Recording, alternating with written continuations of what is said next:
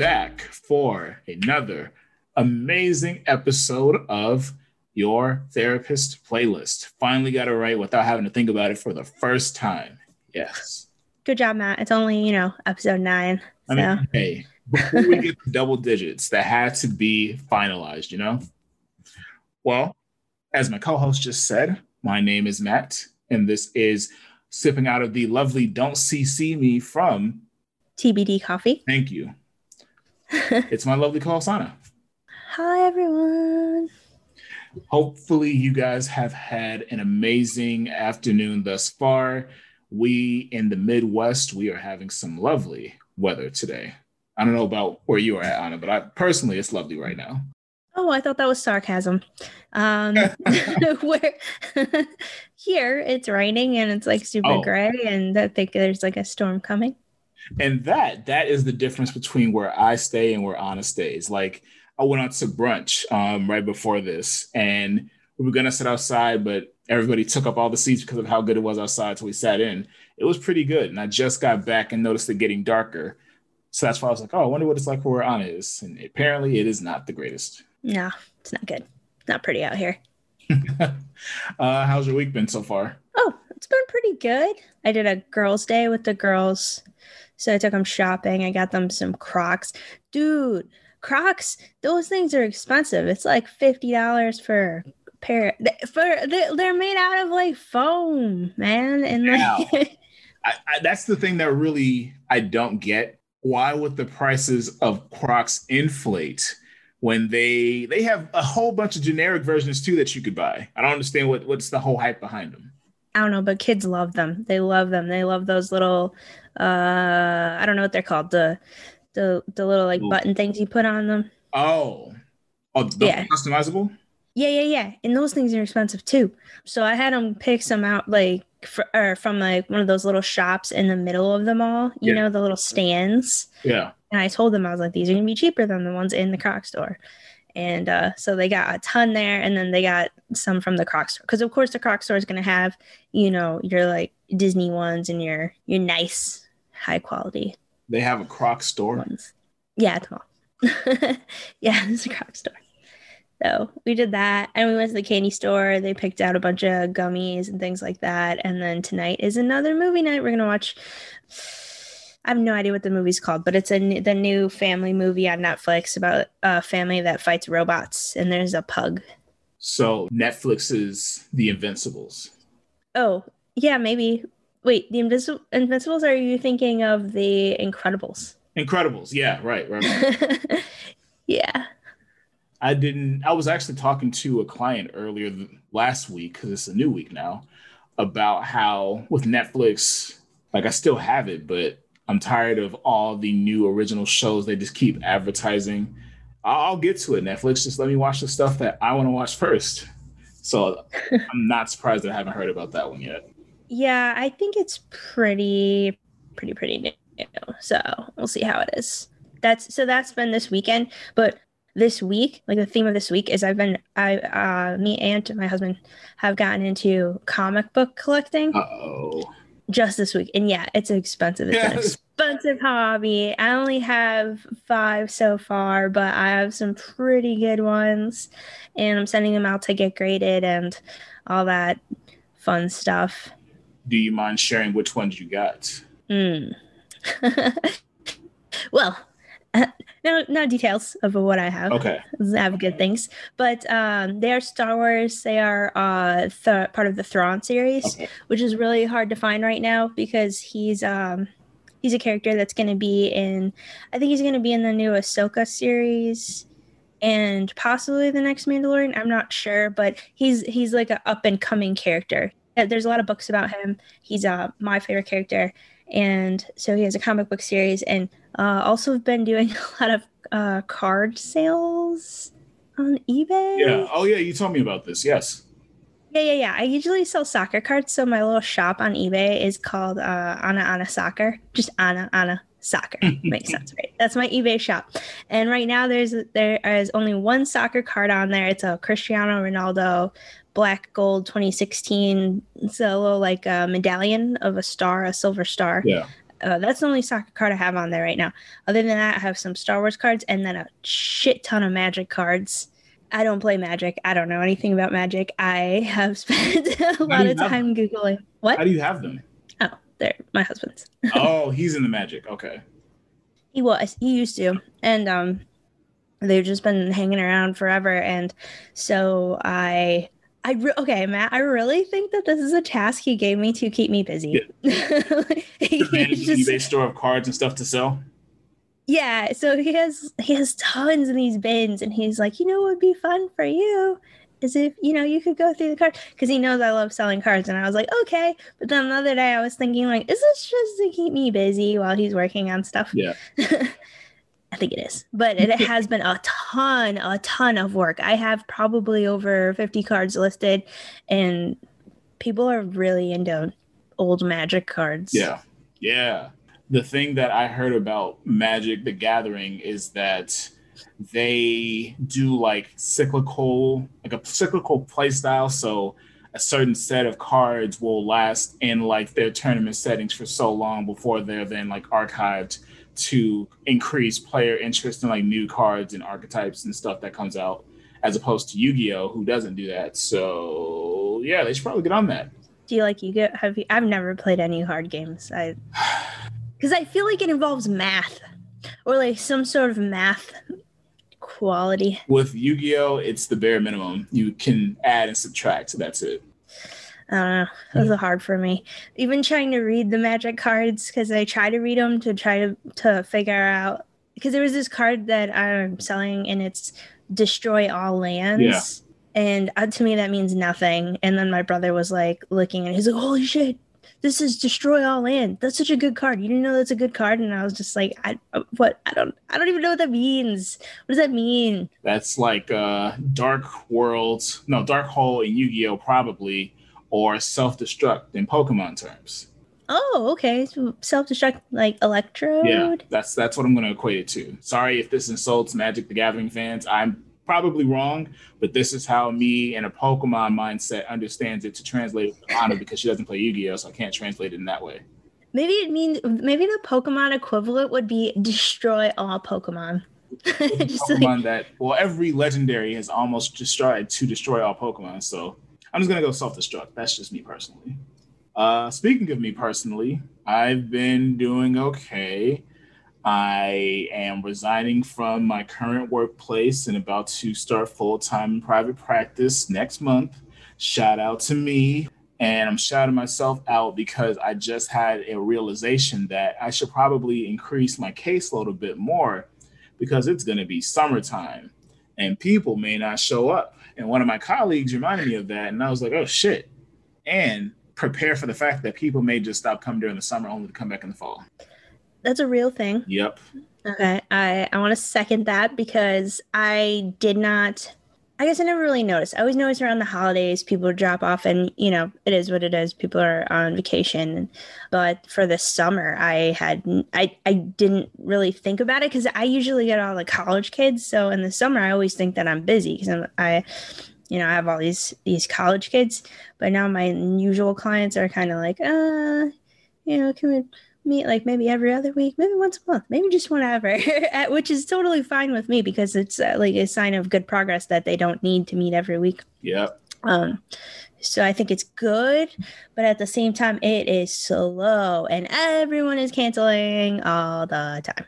Cancel, cancel, cancel because summer. Yeah. Luckily, my practice has a few um what's the word i'm looking for here contingency plans in place to assist with that but still, I'd rather be safe than sorry. So, I guess I'm going up to 30. Woo.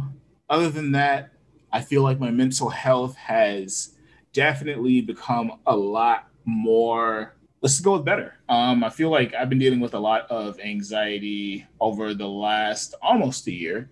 And of course, uh, loved ones close to me, friends know a few details as far as why that has been. Last weekend, I just had like a realization like, hey, you know, anxiety, comes from not really feeling sometimes confident in where things are going, the future, wanting to have control over certain things. And I was like, you know, I don't want control over shit. The only thing I want to do is feel good about myself. And I'm not going to worry about the future because I'm doing pretty damn good right now. And I was like, you know what? Let me act like that. And ever since then, I've been feeling really good. So, yay. Feels good. Feels good to be back. And a lot more mature and insightful, even though I always think about everything. You do always think of everything. Oh, yeah, definitely. you do. And I've been watching the old Simpsons episodes on Net- not Netflix, Disney Plus. Man, seasons four, five, and six, fucking classic. So for the listeners, we have another artist for our artist spotlight. Remember the name? Yay, me again. See, that's how that's how you know my mental health is improving. I'm remembering things more. um, but he is a friend from my adolescent time, high school years, hailing from the south side of Chicago. He and I went to high school together. He actually transferred in, if I'm not mistaken. We got to know each other, I think, around either late junior year, maybe early mid senior year. Similar interest when it comes to music, specifically hip hop, R&B. We at one time, I think, had some of the similar like favorite rappers, and probably one of the first people in high school, I felt like I could talk to, one of the first people I felt like I could talk to about rap, about hip hop in a way that isn't just, oh yeah, this rapper is the best because he's popular and known. I don't give a shit about that. I want quality, I want talent, I want content. That's the type of shit I want. And that's what this guy has to offer with his music career. And the guy went the route that everybody in my high school said they would go, gonna become rappers. That didn't work out for majority of us, but he actually decided to pursue that as a passion. And I'm gonna be honest, probably one of the best that I had graduated with. No shots, no shade. Ladies and gentlemen, listeners of the show, please welcome Jamon Chalmers. This shit the crash, the end all be all. At the edge of my seat like seesaws, hoping to bounce back. We all fall down, I can't get up though. Seen the closest round me turn cutthroat. Four cut mo, make me wonder what's all the fuss for. Money never the motivation. Probably why they think I'm complacent. Only thing that they chasing. Why I'm trying to find inner peace. Or why I'm only happy when I see my mother face and my niece. Or why I stop saying grace when I eat. Did I lose faith or was it never there in the first place? Was I faking it all? Hoping that something would click. Feelings as hollow as tips. Put to a clip, put it to my head, left you a note. It read the shit to crash. Jamon, how are you? I'm great. I'm kind of blushing after that dope ass intro. I mean, you know, I do what I can to support my homies. Do what I can to support my. I, I appreciate that. I, I appreciate that. How are you, good sir? I'm great, man. I'm great. I'm great. Enjoying this beautiful Sunday. Uh, caught some uh early playoff NBA today, so you know my my morning starting off great. So what you don't know you just did is you rubbed it in Anna's face that the weather isn't as great where she is. Oh my bad. Oh my bad. if, if, if it makes you feel any better, it's nothing but overcast right now. All overcast. yeah, it already started raining here, so I don't I don't know how oh. you guys are having such nice weather. We're not that far apart. yeah, you especially, yeah. Yeah, you're in the city, right? So we're like 40 minutes apart. Yeah.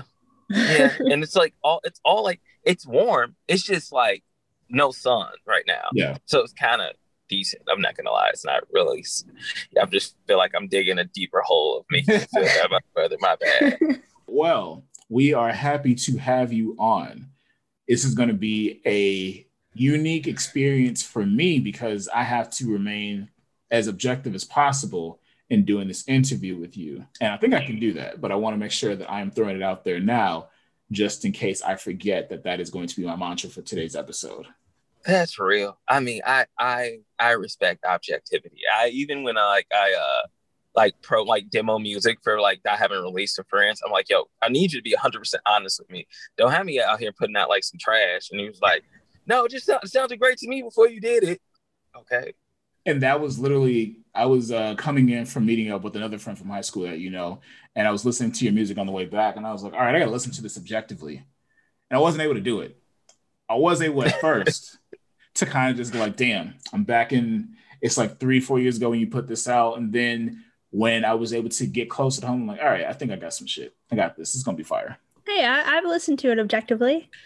Well, yeah, it's it's easy for you. You don't know him. Good. Uh, well, I met, I met him before for like five minutes. And I thought he was really nice. Thank you. I appreciate that. but I, I listened to your music before I talked to you and before I met you, right. and I already liked it. See, so. that's that is true. I I do feel like it's hard being completely objective to people who music you really rock with and you have a close personal relationship with. But like for the sake of you wanting them to be the best artist they can be, you have to be objective. Mm-hmm. I had to like learn that because like I had I faked the funk at certain really early in the career with people I was cool with, as far as in their music. And I was like, I thought about it and I'm like, but I want them to be 100 percent honest with me. I have to give them that same courtesy because you know if you rock with somebody, probably a good chance you respect their music opinion. You don't want them to like lie to you and tell you like some shit you're doing it's great. Like maybe it's not might not be that forte, but it, they still can let you know like eh, you can step your game up a little bit. So would you say that as far as how you operate as an artist, you believe in transparency with your fan base, with the people you kind of work with in the uh, music industry and so forth? I believe in transparency amongst people and all in all relationships that you have with people. Mm-hmm. I believe in transparency with like your friendships and like romantic relationships and stuff like that. And especially, I believe in transparency with artists and their art as well. You have to be honest in your music. You want people to be honest about your music and whatnot. I don't believe in the transparency in the sense of just because you're a public figure, everybody has to know every single bit and detail of your life. But yeah. like, if you're friends with someone they should be able to tell you that your shit sucks. Mm-hmm. And like, and maybe they don't have to be public about it, but they should be able to tell you like, hey, you know, your stuff's not that good. And you, and also you got to have context for everything because they may not listen to the type of music you make, which is hundred percent understandable. So they might not think it's good because of that. So context does matter, but you can't just let your friends go out in the world ass backwards, you know? Yeah. This reminds me of a similar question I had asked in uh, previous interviews about this one Erykah Badu quote I'm an artist and I'm sensitive about my shit. When it comes to how people respond to your music, to what extent of that quote is true? I have a little uh, a story, and this is kind of about this. I had a song that I wrote, and it was a very popish type song, popish R&B type song it's not really something that was my forte. But I'm like, I like writing all different types of music. So I'm gonna write this song. I made it, recorded, did a demo for it and whatnot. And I played it for my girl. And she was like, I hate this song for you. And I'm like, no, be I'm like, hate it for me or do you hate it? Because I'm like, she's like, the song's cheesy. I'm like, yeah, I wrote it to be cheesy. Like I wanted to be the pop R&B cheesy this feel to it. She's like, okay. She's like, but I hate the song for you though.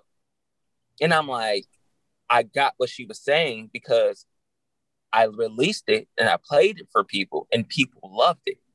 But I'm like, that's not in line with what I do artistically consistently.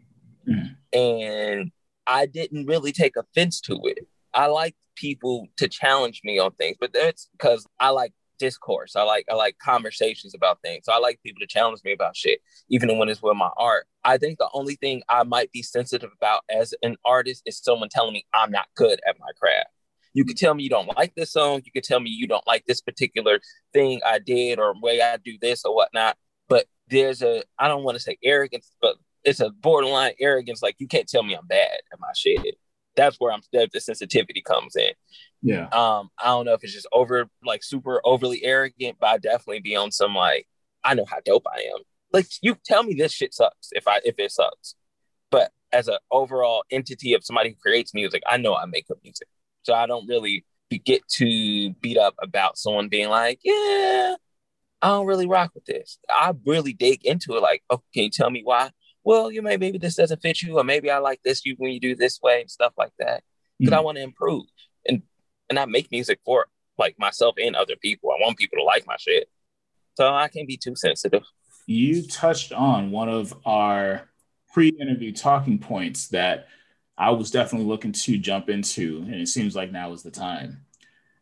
Egoism, specifically within the hip hop, rap, area because what you are saying mirrors to some extent what a lot of hip hop artists really espouse when it comes to confidence and the braggadocio part of being a rapper. Like, I'm good at what I do. You can't tell me shit. And if you think you can tell me shit, I'm going to prove you wrong.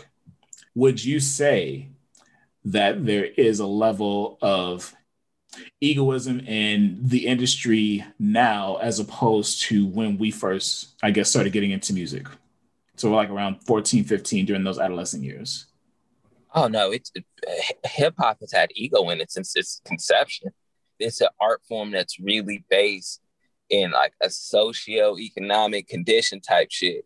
And if you don't always like, if you don't have the most money coming going up or have the, the nicest stuff or the newest shit, you have to find something that you have to pride yourself in. And a lot of those people took time to find stuff, stuff they pride themselves. People find pride themselves in their work ethic. People pride themselves in their intelligence and or just there's their ability to conversation, have conversation with people. And then most got good at rap. It's like I'm gonna pride myself in being a better rapper than most people. And mm-hmm. a lot of times people would attain certain things and do you know hustle to get certain things so they can flex.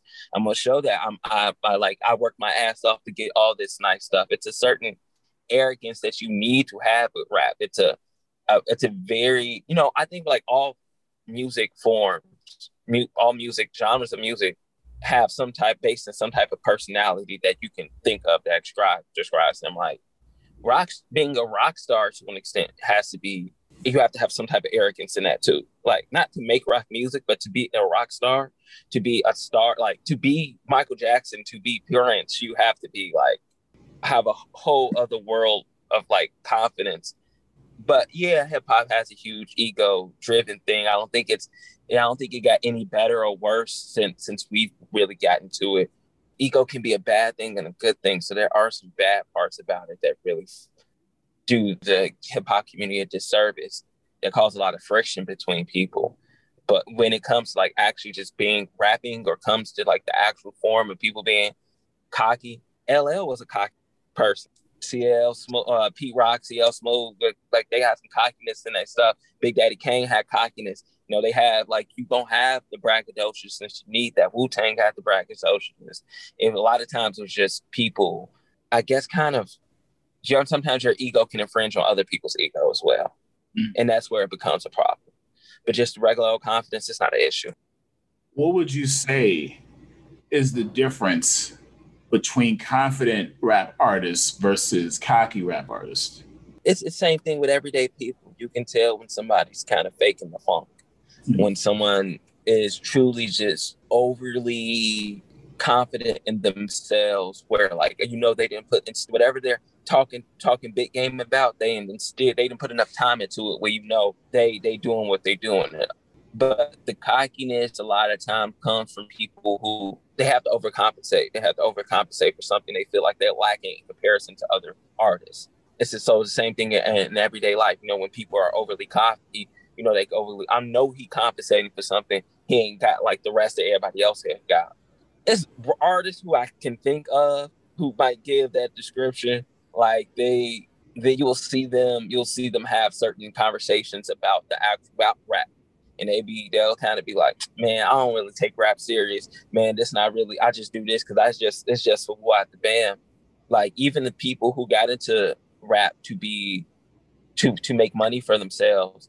It's the, there's a lot of became great rappers because they took rap seriously and they never they didn't disrespect the art form. They were just like, I'm gonna get good at this because I know this is gonna make me some bread there are certain artists who are out here, you'll hear them be like, "Man, rap, I don't even, I don't care, care about rap like that. Rap was never any boy at the bam. They, they just, do you see that? That's that's the cockiness because they're trying to overcompensate because they know they're not good.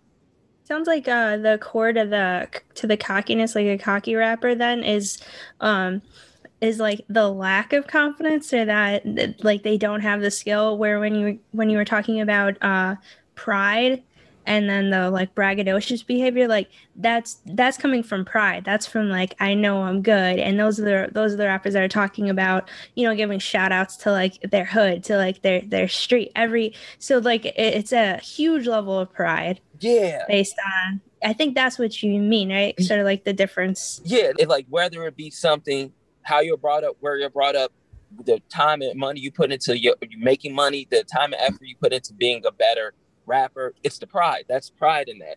But yes. there are people who literally be like, I don't really care about X doing this. This is a hobby for me because they don't want to be held at the same standard as people who they know are great at this. And they're like, if I diminish my care for this, I can prove myself to be cocky. I can prove myself to be confident in this situation, but also I know I won't have to be compared to Lupe or get compared to like Jay Z or I have to get compared to like even Lil Baby. Like even when Lil Baby raps about stuff, Lil Baby will still let you know he thinks he's a great rapper. He don't be like, man, I don't care about rap. He can let you know I'm still feel like I'm great at this rapping stuff. So that's a really good point because again, going back to what the whole podcast is about, me and honor therapist, obviously. Mm-hmm. And sometimes when it comes to the work that we do, when we hear such comments that demonstrate delusions of grandeur, meaning I'm up here and nobody can ever meet me up here because I'm just so great, I'm just so dope, I'm all this and all that. It screams, yeah, you suffer from low self esteem, motherfucker. Yeah. and it's so yeah. interesting just because it's easy to discern, like you were mentioning, the difference between somebody who's a cocky artist or a cocky person versus a confident person or a confident artist. They let the quality of what they do speak volumes as opposed to always having to boast and brag over what they can or what they can't do, or also why they're doing this. Like, there's a difference when I hear somebody like Eminem, Marshall Mathers, for example, who talks about specifically trying to become a better rapper still, even though he doesn't have to, he's made all this money, he's had all these accolades, he doesn't have to do anything. He could have just stepped, he could have continued to be the whole screamo rapper, but chose to actually go against the fans. Although he did say, you know what, fuck you guys, you guys don't know what the fuck I'm talking about, and actually evolved from where his position was originally because he continues to want to do more and be more. And he's also somebody who can exude that insecurity too, because if you aren't offering him the constructive criticism for him to evolve, he's going to attack and react. How much do you think? Now we're going into the mental health stuff. Hey, how much do you think self esteem matters when it comes to how acts of egoism start to, I guess, become an artist like go to? I'm going to attend to my ego first versus attending to what is reality, me trying to become a better artist. I think in rap's a little different because you have to you have to have ego into it. So you have to have these delusions of grandeur. you can make those delusions a reality. You're dealing with a lot, a lot, like I said, a lot of people who start off in rap, they start off in very bad economic stat situations around and bad socioeconomic situations. So you have to dream that like chance, like statistically speaking, the chances of you getting out of those situations is slim to nil. And then you have to believe it's a possibility for you to get out of there. You have to believe that the impossible is possible. And mm-hmm. then because of that, you're like, okay, you're gonna have delusions of grandeur. You might be staying in a, a one bedroom with five siblings, and you might have to tell yourself, I'm gonna I'm gonna make it so I can buy everybody in my family a house because that's the only way you're gonna believe you're gonna be able to do that. So you have to have that un that undying sense of like I know I got this. I know I'm that dude. I'm gonna make all of this happen. So I, I understand. So you will get the you will get you have to believe in that delusions because if you you can't do much to tend to your reality if you can't you ain't got much control of your reality around you. Like you probably can control yourself. You can't really control a lot of the other shit that's around you. You can't really tend too much. What you can, can't contend to is your dreams and make them make to try to make those a reality and figure a situation out from that. And you definitely need some over the wall ass cockiness. That's why I like even when people who are overcompensating because they may not be able to rap that well, so they try to downplay the genre itself. Even those people have had to have a, a, another type of confidence to get to where they were because they are well-known rappers who suck at rapping. Like you are known, you are you are a public figure who's known for doing a job that you are actually bad at, but you're still a popular person at that job. You know what type of confidence you gotta have to fake that shit. I get that ego being like, yeah, I'm finna downplay this so it won't seem like that important, but they'll probably be confident about their ability to make money or hustle or brand themselves or how cool they are. They can that's where their confidence is gonna shine. and I respect I, like I I respect them for it because you know they provide they making a way and they making a way for their family, they making a way for themselves. I'm never gonna disparage about them, but like I feel like all rappers have to have that. Um, you can't be too humble as a rapper. You can be open, you can be vulnerable, but you can't be you can't be humble. That don't the hum being a humble rapper. I've never heard of a humble rapper that's was successful ever or good even even. You bring up a really good point. Like even thinking about the career trajectory of most like rap artists, you have them going sometimes in like multiple directions, but namely these two. You have the artist who isn't able to, once they obtain that success, let go of those delusions of grandeur because they're always striving for something. They're always trying to obtain something. And sometimes come to find out that you burn a lot of bridges because you're trying to always have more as opposed to accepting what you already have. And then you have, I can't say the Gen Z rappers, but the rappers that came out when we were in high school. So the Trinity, J. Cole, Drake, Kendrick, you got Church, Childish Gambinos, you got a lot of different guys who came up with those same like features of like being confident and braggadocious, but then you get to see them actually grow up too. And for the most part, out of those four people, three are demonstrating, hey, I'm a whole ass adult now with responsibilities, with maturity, and I have insight into my actions and why things happen one still kind of a little bit stagnated nature. We ain't gonna wait, wait, which one you which one you think is which one you think is still stagnating? people on the show. We're not slandering. Okay, I'm gonna ask, I'm gonna ask you afterwards. I'm gonna ask you afterwards because that's, that's I want to know. But when it comes to the ones who kind of get stuck or they're on that borderline of either pushing into maturation as men or women or falling flat on their faces and kind of like becoming the becoming pop culture's like butt of the joke century rapper, what things do you can think contribute to how they find themselves stuck in that personal development? What makes them stuck in trying to mature as people? Part of it is we as a as a genre through through a bunch of different for a bunch of different reasons. Rap hasn't been has hasn't been a genre that ages well in a sense of like the rap stars. We didn't get to see them age. A lot of our rap stars, a lot of our biggest stars in, in hip hop, we haven't been able to see age. So we haven't seen being able to see a lot of grown man rappers become grown man rappers and grown woman rappers as well. But it's the issue winds up being then each generation, each generation keeps getting young, like it gets younger and younger with the hip hop generation. So now new rappers keep coming out, new rappers keep coming out, new rappers keep coming out. At a certain point, the older generation kept feeling like, man, I have to do what the young kids are doing to stay relevant. So you didn't get to see they wasn't open with their their maturity and then the things that they learned and whatnot and the knowledge that they were imparting on people. I'll say Jeezy because and and I know because this is the public thing that everybody knows about. Jeezy came in the snowman, trap it out and whatnot, go the band. Yes. And then the, the, the picture came out with him at his son graduation. Everybody was on Jeezy, like, man, Jeezy told Jeezy told us to trap or die and the bam and do all this other stuff. And he, cool. Yes, that might be true, but also as well, Jeezy, if you listen to Jeezy music, Jeezy also was telling you, like, you know, there's other ways you could, as his music matured, as he got older, you'll find nuggets in his stuff where he will be like, you can get other ways you could do X, Y, and Z. But also, you know, maybe he didn't do a good enough job at publicly broadcasting the, how he matured as a as a person and the different decisions that he things he that he learned as he matured as much as he broadcast the Trap or Die can't ban the snowman. So like like now I'm I'm happy because we are seeing a lot of our hip hop elder statesmen mature. We get to see a lot of our, our our our generation that came in when we was growing up, the people we listened to, they mature. The people before you get not you seeing Nas and Hov and Snoop, and you see all these older people in rap who can beat older people in rap.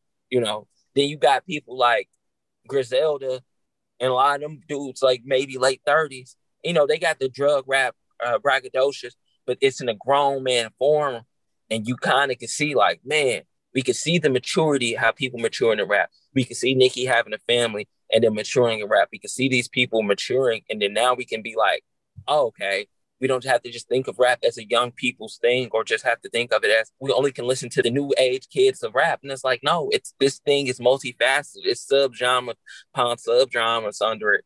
Now we can see the elder statesmen in rap. we wasn't getting that at first because a lot of them either were dying or getting locked up, or we kind of been like, you old, you corny, so we don't want to listen to you no more. You brought up something that reminded me of a quote that Anna gave in another interview. I'm curious of what quote, quote you're talking about. So you were the first one, I think, on maybe episode one or two, who made the quote of how mental health has been talked about in rap since its damn near its inception. So I wanted to ask Jamon, what songs do you feel as if when you were coming up made you realize like, all right, damn, mental health is important to kind of talk about within this genre of music? M, of course. Yeah. Like, and I'm talking about Infinite M. Like he's this song, Everything's Okay. Like that old, old, like even the stuff he had on Slim Shady and Marshall Mathers. But like shit like lupe Hurt Me Soul. It wasn't very specific to mental health, but it talked about the conditions that will put you in a mind state of being depressed. Yeah. Um, intruder alert, like soon you'll understand. And song cry, like it's weird because when we look, think of rap, we think we do think of cockiness, we do think of braggadociousness. So we don't think they rappers have the ability to be vulnerable and be able to express themselves in a way. And, and raps always has done that. Like y'all said, like its inception. The problem was you still seeing somebody who good looking, probably tall, probably will probably be able to uh, charismatic and stuff, and they're being vulnerable. You won't see this vulnerability. It just always comes off as somebody being cocky. But a lot of these rappers have been extremely vulnerable in their stuff. Damn, like even even shit like Linkin Park, like Ye was a big one. Ye was a huge one, not the album, but the artist himself. Yeah. Like it's weird because we always been comfortable with talking about mental health. We just never phrased it that way. Yeah, that's that's uh that was what I thought about when I first brought it up because I, I actually remember talking to my husband about it before I mentioned it in the podcast. I was telling him, you know, hip hop music, I feel like they talk about like hip hop and rap, I feel like they talk about mental health topics more than any other genre. And he's like, What do you mean by that? And, I, and I, I'm like, Well, they're not talking about like, oh, these are the symptoms of anxiety and depression. I'm going to rap about them. No, they're not using specific clinical terms, but when they're talking about exactly like you said, Jamon, like you said, talking about the things that lead to depression, things that lead to anxiety, talking about what life is really like, you know, what like what it's really like. Tupac and Biggie, they did that very well. Tupac, especially, like, uh, think about the song changes right i mean it's a really popular song but but if you look at it from a mental health perspective he's talking about so much that affects mental health that it is so emotional and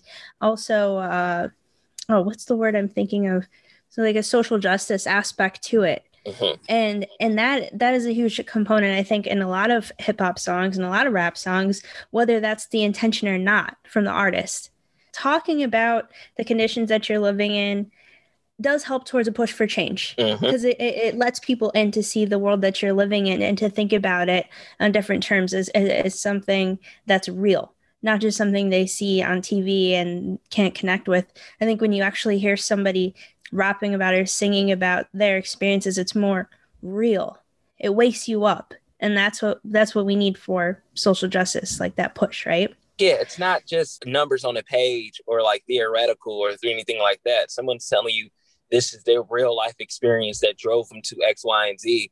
It makes it a lot more concrete. It's tangible. Now you can be like, oh, so you went through that. Oh, that leads to that. Like Biggie has two songs I think about all the time: "Suicidal Thoughts," which, yeah. like the first line of the song, "When I die, I want to go to hell because I'm a piece of shit and ain't that hard for me to tell." What? Like that's that, favorite Biggie song. Like, bro, that's some nut shit. And then everyday struggle First line and hook. I don't want to live no more. Man, I hear death knocking at the front door. Like the name of his first album is Ready to Die, and it's a picture of a baby on the front of it. Like, I do think hip hop really it has been big on the mental health, but we just never identified it as mental health. We just been like we're talking about our pain. And when they're vulnerable, they had that's what I mean by vulnerability in a hip hop artist. See, everyone talks about their pain, the things that they've been through and whatnot, but we just never look at it as mental health. Even it be people who like I'll talk to people I know who are like really big backpack rappers and like boom bap rappers and they, they like far as fans of their music. And we'll talk about someone like Lil Durk, and they be like, Lil Durk just lacks the ability to be vulnerable in his music. I'm like, you must not listen to Lil Durk music because Lil Durk be vulnerable in his music, not in every one of his songs. But if you listen to some songs, you'll hear that man talking about a lot of people he close to dying and talking about the feel the need for revenge and the need for like doing drugs to cope with the pain of actually losing friends and whatnot. You're like, oh, you like, but we just never look at it as vulnerability or mental health because I don't know, maybe like how the world views black men or something like that, but you just won't view it as this man might be crying out for help or like really talk about some real shit because like, you know, he rich and like everybody likes him and he's cool.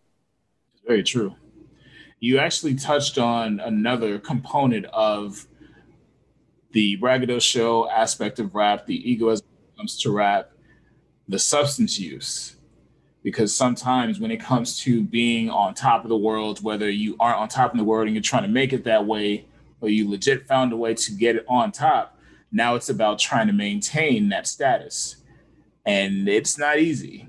I've noticed that I think it's in like all avenues of life when it comes to when you find yourself in a really high position in life, whether it be with your so- socioeconomical status, whether your status as a celebrity or just somebody who is really important.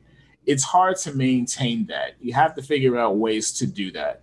And if you're not able to, then you are trying to find yourself something that fuels you with the temporary confidence you need in order to actually make it to the top.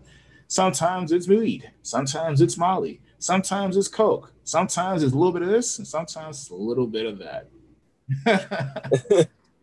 so, from your perspective, what do you think the influence of drugs, illicit drugs, has had on the artistry of hip hop artists or just generally in the music industry?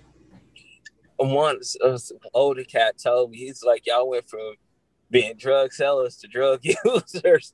Yeah. And, and it's just like, uh, and it was, this dude had to be about like 70. But I think a lot of artists do drugs. A lot of artists are usually torture people. We never really put two and two together about artists doing a lot of drugs and then artists being torture people and then be like, why rappers do a lot of drugs? Uh, rappers usually come fucked up situations. And then people who come fucked up situations usually do a lot of drugs to cope with it. Now, it's not to say everyone. A lot of people do drugs just because they enjoy doing drugs. I've learned that sometimes it's not like a super deep explanation for why people are doing drugs. Sometimes people just be doing drugs just yeah. because it's in or popular, easily influenced or whatnot. But a lot of the rappers might be doing drugs just based off the fact like it's survivors remorse sometimes a lot of times people be like, yo, life might have been fucked up, but you might have had guys growing up and it might have been y'all, and then some shit happened, your guys died, and you might have made it in life and made something of yourself, and you're just like, damn. Look up and there's a bunch of new faces around, and you're probably just like, I'm the only one that made it, or oh, we the only ones that made it, and it's hard to cope with that shit. It's, it's hard to look up and be like, man, we didn't came from very extraneous circumstances, and now we're okay but not that much because it's still eyes on us. You might not feel safe at all times. It's a lot of anxiety. It's a lot of depression, but you don't got the luxury to show. Like people can be vulnerable in music, but you don't have the luxury to actually show that out in public. What? You'll be a lick if you walk around here. They see you sad boy all the time. They think you're vulnerable. They think you're like easy target. Nah, you putting a target on your back if you they think it's that sweet. So you don't have the luxury to have that vulnerability. So, you know, you go numb the pain until until something works or you die. It's an interesting conversation to have about hip hop artists, but it's a skewed conversation because drug use has been something that is a part of music since before hip hop. You had it in the 50s, you had it in the 60s, 70s, 80s. Like I did when I was younger, I did. I had my share of fun. Mm-hmm. I had my share of fun, got myself in some trouble, and dad wasn't supposed to get myself in some trouble. But me being self aware enough in certain situations where I made when I got older, I could write about it. I made Mule, uh, and it's a song that's just dealing with drug abuse. And I made a couple songs about dealing with drug abuse because I didn't went through my phases in life. And a lot of that gets kind of downplayed because, you know, you're not a crackhead, you're not a meth head, you're not doing all the other stuff, what X, Y, and Z. You know, if you're just doing this here and this there, you know, little party drugs here and there, you're not going to feel like you're a drug abuser. And you might not be, but you also got to ask yourself, why are you doing these things? And how much of these things are you doing? And is it just you trying to partake or is this just trying to mask something? You know, and me, you know, there's a certain catharticness, if that's the right word, about writing and and making your music so you could put some shit in perspective. I didn't realize, damn, I was wilding a lot until I wrote that song. Yeah. And I'm like, I was wilding a lot. And especially just looking at the, the age I was and the time frame and the opportunities that were in front of me at the time. I was wilding a lot. And I'm like, why was I doing all that? And it was like I repressed some shit and and I finally got free for some some some shit in my life and I was able to start really start like I I could do whatever the fuck I want to and I fun for the tee up and whatnot and it kind of it was just it was lashing out it was lashing out. I didn't realize I was lashing out until I actually wrote that and sat there and I'm like this actually does apply to me until someone else told me they heard it and told me hey this applied to me. My life was fucked up. It kind of made me think about some shit. And I was like oh yeah okay. So it's not just me. If it's something that you are vulnerable about and you're open about, that is exactly what makes your music, at least for me, something that I like to really listen to and take a step back and just enjoy because it's somebody who is being very transparent in a way that's different than how I get a chance to interact with you personally. It's not like, for example, with like men, it's not like we're gonna like open up to some guy friends, not all guy friends, to some guy friends about how how much feeling, romantic feeling we have towards another young woman, another young lady. Sometimes it's gonna be like, oh man, you know, she cool. You know, we get along great. Man, yeah, she fine, bro. Real cool. As opposed to really being open and saying, you know, I really enjoy her company. There's just something about her that really attracts me to her because of how honest she is or how forthcoming she is. It's a cool way to learn more about you, even though it's in an indirect way, even though I know you directly. I get to learn more about you as a person in the music and sometimes you don't really get that from artists sometimes it's all about just the confidence without the vulnerability or the vulnerability is limited vulnerability in the sense like yeah this stuff affects me i get scared by this i got to be tough by this but not damn man i don't know if i'm gonna always make it through this i need support i need other people to know that i love them and they love me and that's another thing that i like about the content that you release you seem to be very conscientious of how much your community matters to you. Why is that?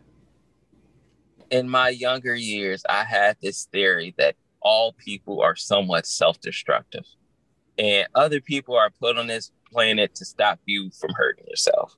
In my younger years, in my na- naive years, I used to think like we were put around each other to stop us from doing things for ourselves because people don't always make the best decisions for themselves or treat themselves with the most love. And maybe you need to experience love from the outside so you can know how to love from the inside out.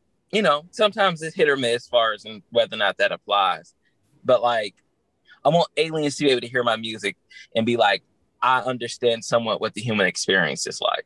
I want people to know that love's a big part of the human experience. Love for another, love for your family and whatnot. I've written about my relationships with my family, my brothers, my mom, my dad. It's not always in a complaining about them way or this way or whatnot. A lot of times it's, yeah, if it wasn't for them, I probably wouldn't be here right now, or I probably wouldn't want the things out of life that I want, or I probably wouldn't be content and at peace with myself the way that I am. And and I've speaking about loss. I want people to feel good. I, but also people want to know it's okay to not feel good, and it's okay that other people feel this way. And then, and if you got a strong support system around you, they might be able to lift you up, and maybe you might be able to give that to somebody in turn.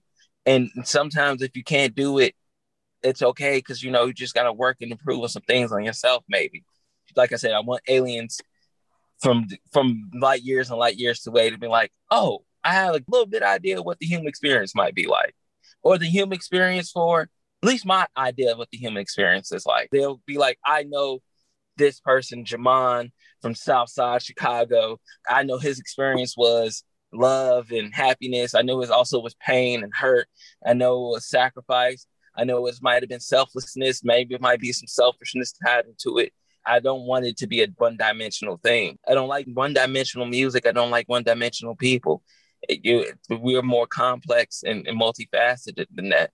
And that's why I like express that to other people, and everyone else could be like, "Oh shit, I, it's okay for me to be head over heels in love. It's okay for me to be hurt from for some shit that happened years and years ago. Maybe I just need to learn how to work past it. You know, I just want people to know it's okay. Every part of the human experience is okay. Is that why you're wearing a One Love shirt? My mom got me this, and it's damn near like my favorite shirt outside of like my anime shirts. All I'm saying is, if aliens watch this, they're also gonna see it and be like, "Oh shit, that's that love. That's what it's spelled. That's what it looks like." That's dope shit. And you know what's crazy? I didn't even put two and two together until you just said that. That is what his shirt says. But I'm cracking up too because he just said he wears anime shirts, and I'm wearing an anime shirt. I'm wearing a Wu Tang shirt right now. Oh man, I was gonna wear a Wu Tang. I was gonna put my Wu Tang shirt on, and I was like, no, I don't know. I'm just I'm gonna go with Dragon Ball today. Kind of want to see the shirt. I'll, I'll ask to look at it later because I know when you brought up Yu Gi Oh earlier, I had to stop myself because I was about to go all the way in with the whole conversation, but I'm not gonna do that. I just got my younger brother, who's a grown man. He's like 23. I just got him like two new decks for Yu Gi Oh cards. Are, are are Yu-Gi-Oh cards worth any money? Yes. Really? Should I get into the Yu-Gi-Oh card selling game? At this point, Anna, you might be out of luck. You have to actually buy like the old booster packs to see if you could pull anything of good quality. You might, but yeah, I wouldn't go out and buy like one of the first edition Blue Eyes White Dragon cards from 2002 or three because them bitches, them bitches expensive. Probably expensive. Yeah, Pokemon cards are super expensive right now. I think Target is not selling them because it's too dangerous. Because everybody wants a Charizard. People are obsessed with Charizard. So I'm gonna tell a story real quick before we get back into this interview with both Pokemon and Yu-Gi-Oh cards. I'm not trying to throw nobody on the bus. So when I was a kid, me and two other guys, one of which mine you know, but again, ain't sharing no names. I decided to let him hold on to my Pokemon card collection because at that point, I'll see him later in life. Haven't seen him since. No shade, no tea. But if he makes some money off them cards, good for him, man. Then I got another friend who still close with. I did the same thing with him, except I'm still friends with him. So eventually we'll be able to. I let him hold on to my card collection because again, I wasn't playing Yu-Gi-Oh. I went away to college. Then he moved and he left it back in the storage at his other place. Make sure they're in sleeves. Make sure they're in sleeves. Yeah. They're not, but I don't care. As someone who had all the first edition Yu-Gi-Oh cards and no longer has them after some some stuff, make sure they're in sleeves. Just make sure they're in sleeves. That's all I can tell you. Oh man, sleeves, top loaders. Yes. I know, I know all about. I'm a huge card. fan. I'm talking about first edition Toon World, blue uh, first edition Toon Blue Eyes White Dragon, first edition Toon uh, Red Eyes Black Dragon, Obelisk the Torment, not Obelisk the Torment, but it's a, a bunch of a bunch of like Mm. first edition old school Yu-Gi-Oh cards are were basically compost. Passion just came out. Oh yeah, I'm a I'm a geek. Yeah, ask me anything nerdy, nerd shit, nerd out. This is our podcast. So just for this one second, how do you define the difference between a nerd and a geek? a nerd i think usually applies more like scholastic stuff and being a geek is more like being overly excited about things like geeking out that's only that's how i always imagine when i hear geek you could be a nerd i guess and a geek but i feel like they might be two different things Mhm. but also you ask me tomorrow my opinion on the whole entire thing might change Yeah. so All right. Back to music. Um, I'm overstimulated right now because I started talking about nerd shit or geek shit. I know, I know. Well, I I don't know. Well, Jamon, do you know anything about magic cards? look so I had a choice in college to either get really good at ping pong good at Magic the Gathering, and I chose ping pong because there is a table full of people playing the game right next to the ping pong table. And both sets of people had asked me, Hey, do you want to learn how to do X, Y, and Z? yeah. And I was like, I already have enough trading card game things in my life as a Yu-Gi-Oh duelist who's won tournaments. So I'm like, I'm cool on learning another card game. Let me learn ping pong. Yeah. These are the things that brought us closer together. I remember when you were with uh, one of your ex-girlfriends and she would be jealous about how close we were getting because we have really similar interests in common. you get pissed every time we start kicking geeking out. Like, it's like you hate talking about this. Like, I know I get on your nerves bringing this up to you. Let me talk to him about it. So, one of your first singles, Bart Simpson, how much of that song had a correlation to this geeky side of yourself that you are speaking of right now? All of it, because I was doing pop culture references. I wanted to be like ex display my lyrical ability and just like wrap circles around people, but mm. also wanted to make some of the punchlines not culturally relevant because they they some of the lines I made were kind of outdated. But I wanted to, you know, the, when you tell a joke, you kind of like poke somebody in the ribs with your elbow a little bit. I wanted to do that lyrically. I wanted to just make it so that people thought it was some wittiness to it. Yeah. I wanted the kind of the lowbrow humor, but in a in a highbrow kind of witty way. Yeah. And so I like bringing nerd stuff to rap. I, I, do think sometimes people be going overboard. Like there's a whole genre of rap that's just specifically about people rapping about anime. And I don't have a problem with it, but I'm just like, yo, that might be overkill. Like I get having a bar and a punchline there, but it's a whole entire verse just about how much stuff happened in Naruto. And I was just like, I can't do that. More power to you. I can't listen to that. But the nerd shit being brought into hip hop was kind of exciting because now for the kids who love DBZ, you know that everybody else in the world love DBZ as well. You mm-hmm. know, when Lupe said, "Guess who's on third? Lupe still like Lupin the third, and I'm like, bruh, like I I was so geeked out when I heard that line. I'm like, not only did you give like a dope ass like double entendre, you reference some stuff that only maybe those cool people who in the know would know about. And that it kind of feels like you kind of in like on a secret club, like how you described when we first met and then we're getting to know each other. And every time we'll talk about something else and how dope this is or how dope this is and how much we love this person's music or what this new thing just came out with this and this issue of this. And it's just like, oh shit. As someone who I just transferred there, I I my brother went to this my brother was going to the school and I knew people from elementary school, but I didn't want to cling to just like, well, familiarity. I know these people from the neighborhood. I know these people from elementary school. I know my brother Whack Bam. I wanted to kind of set my own thing and find my own people to, to interact with, while still maintaining those relationships, but just find chart my own course. And then coming from a boarding school to Hyde Park and, and getting there and being like, oh shit, we got the same interest in X, Y, and Z and stuff that's it's a comfort there. Like, cause you know you can find someone who fucks with some of the stuff you fuck with, regardless where you go. But the moment it happens, it's something that I think we really don't truly cherish and as much as we should. Cause it's like just a Lupe line, and we immediately, hey, hey, and it, it brings that kinship, that it forms that community. And which is also kind of reason why I was happy when that nerd culture got introduced to rap because not only is it you're connected through hip hop, you connected through rap, you connected through this art form, but also the subgenre of references from bars of these and things type of this, you build deeper bonds and relationships with people because how much you geeking out about the shit. Yeah. How do you feel about the line? I put an M on your head, you Luigi brother now. I forgot who it was, but somebody said I put an M on your head like Majin Buu. And I like that line better than you, Luigi brother. Now, nah, I got to give it to J Cole. I don't remember. I feel like I heard that too, but when he the way he said it, the delivery, it's cold. But I don't know why I just vibe with the line. I put an M on your head like Majin Buu more because it's just something about that. Like put an M on your head, you Luigi brother. Now, yeah, that's cold. Don't get me wrong. That's a hot bar, but the Majin Buu one does a little bit more to my spirit. Fair. I mean, the stronger character. yeah. Well, because I'm immediately thinking of Vegeta with um and like Vegeta versus Luigi. Come on, come on. Give him a mushroom. Give him a mushroom. Maybe maybe he can do some damage. Maybe. It's, he get a mushroom still. Vegeta gonna do a final flash and turn him to like just a hat.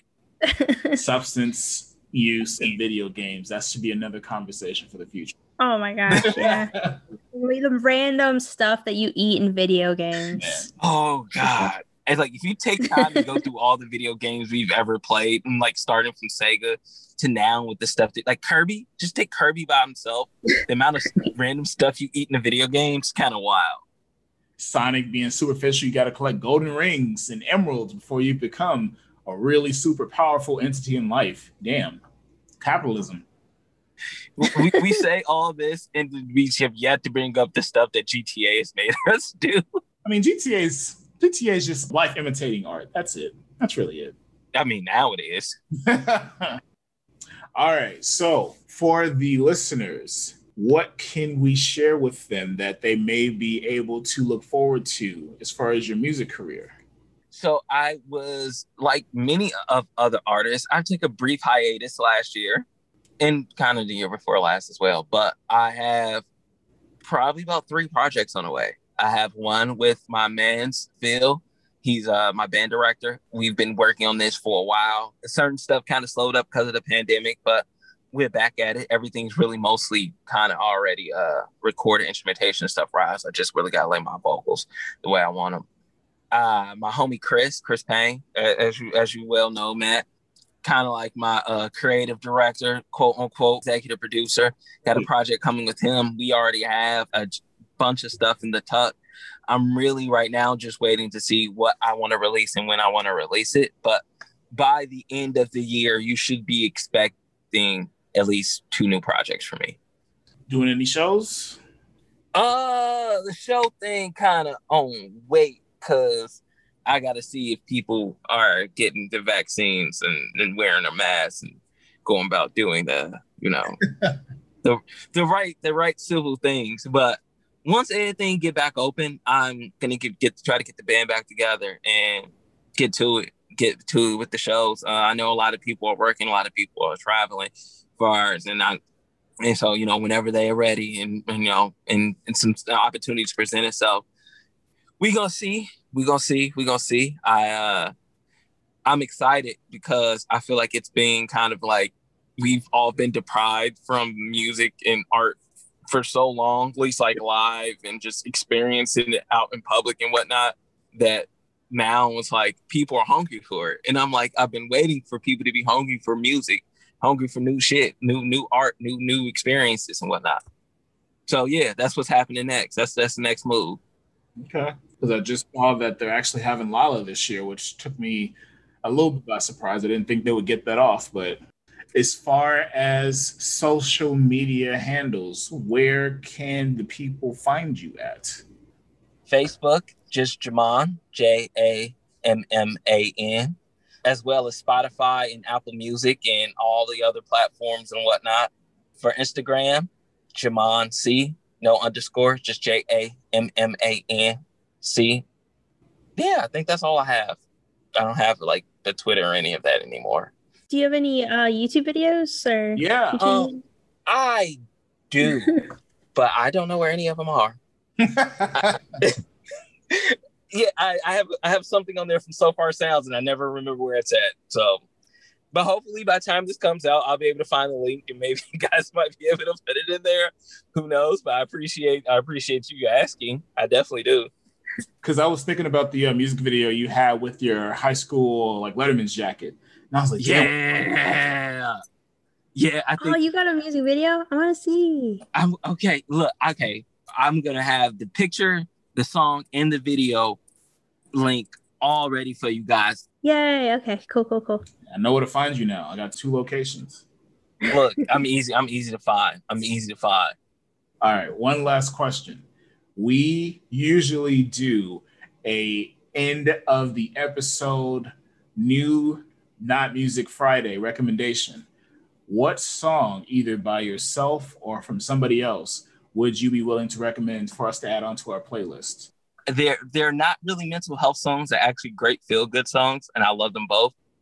Square Biz by Teena Marie, or When I'm Alone by Frankie Beverly and Maze. Okay. Frankie Beverly. Is there anything else you would like to share with the fans before we let you go? Be kind to yourself, be kind to people around you, and you know, be safe this summer in every way possible. Yeah, because this you in Chicago, I get that. Yeah. yeah. Oh yeah. I, I mean that for everybody. Everybody's coming outside at the same time, all across the country, all across the world, and we kind of got to get we. Everybody probably got to reacclimate to being civil with each other. So everybody be safe, please. Yeah. And thank you guys. Thank you so much. No problem. Thank you. If you make it big, can I make the Bart Simpson single a non fungible token? Go crazy. Hey. And I already look, you got this on camera. So I already gave permission, uh, permission for it. You can NFT Bart Simpson. Yes, go crazy. All right, my guy. I'm gonna let you go. I I appreciate you guys. Bye. See you later. Bye. Bye. That was fun. That was really fun. Yeah. I mean, he's such a nice guy. He's a really charismatic guy. Like, easy to talk to. So I don't know. Thought it was fun. When he does do another show, I'll let you know. All right. New, not new for music Friday recommendations. Ready? Yeah, I can go first actually because what we just talked about in the episode really sparked me to recommend this song. Uh, it's a, it's a popular song, I think. Probably, I don't know. I don't listen to the radios or whatever. But anyway, the song is called "Young Morales." Have you heard it? No. Young Morales by Jonathan and Friends featuring Julia Wolf. I really like Julia Wolf. But anyway, Morgan Freeman is, is on the track. Oh yeah, I did. I think I heard about Morgan Freeman doing some recordings for somebody. I thought it was just 21 Savage, but I guess not. Yeah, no, he's on there in the songs about video games. It starts off there's a clip at the beginning from um I think it's Metal Gear Solid. Yeah, Metal Gear Solid. Mm. And then they talk about just different video game stuff like Crash Bandicoot and uh it's fun. It's a fun song. You gotta you gotta check it out. I think I think you'd like it. I don't know. But they talk about PS5 and I haven't I've I've always been an Xbox person. I like PlayStation, Yeah. but I I, I, don't, I don't know. I've always been an Xbox person. I also like PC though. All right, I don't have any preferences. Xbox is just what I buy. Yeah. so, When it's cheaper, I might buy one. Who knows? I'm just content with the four that I got last year because I didn't know that a five would be coming out last year. I'm not angry or bitter about it at all. For mine this week, I'm actually going to go with a recommendation that I got from my work. It's the song Rap Star by Polo G. The reason why I'm even recommending it is because I'm not really a big person that's into the new school, like hip hop rap artists. Nothing against them. It's just Drake, Kendrick, Cole, Childish Gambino, um, Big Sean. Those were that's the last crop of rappers that I personally started to like, and we were around the same age. We're still around the same age, so it was interesting listening to their music, going like, yeah, I got hints from the old school, from the '90s that I used to listen to, but also a different type of presentation because you guys aren't hard as shit. You guys are just regular ass dudes like me. And now with this new crop, I don't get that sense as much. But I heard this song yesterday and it was very interesting because it still has like the same like melody as current rap songs when it comes to being auto-tune influenced a melodious like rappy like hook and verses that are like sung instead of like spit but the kid actually mentioned some stuff about mental health and i was like oh shit he's going through it talking about anxiety how he just is like stuck and frozen and just wants it to stop and it all sounds very positive and i was just like man this is this is what the kids do these days they put a really brave face on but inside they are internally struggling and i don't know i just like this song so that's why i'm going to recommend it sounds good. I'll have to check it out. I don't think I've heard of that song. yeah apparently it is or was as of last week on billboard's top hot 100 200 list so. Oh man, see, yeah, you're all up with the times, and I'm not. no not really. I didn't even know. I forgot all about billboard like that because after a certain point it didn't really mean that much to me because good music does not always go on billboard. Definitely doesn't always go on billboard. Oh yeah, for sure, for sure. Ooh. Listeners, check us out: Instagram, Facebook, Instagram handle YT underscore playlist. Uh, we also have a YouTube page. We've mentioned it before, but really check it out. Uh, we I've added or I me yeah. Anyway, we have added a lot more videos on there. So today we added the video for episode four, our Siegfried's Pieces yeah. episode. We have the the video recording for that. We also have a playlist for that episode and a playlist for episode eight. So the playlist that we're uploading, they'll have uh, our episodes cut into three parts, and then in between it'll have our song recommendations, and then at the end we'll have the songs that we recommend for our non-new music Friday. So it's cool. It's a good way to to listen to the episode and check it out. Shout out to our producer for holding it down with the editing. Yes. now has an official title. yeah, my husband's been doing an awesome job. He's been working really, really hard, which Matt, I think is totally why the magic cards thing came into play. So I'm not bugging because I, I, can't help it. Like he's sitting next to me and he's working on our episodes, and I just keep talking. like I just can't help it. So now it's like here's, you know, the magic cards. They're like my bag of Cheerios that he's giving me you know, I give babies bags of Cheerios in church to keep them busy.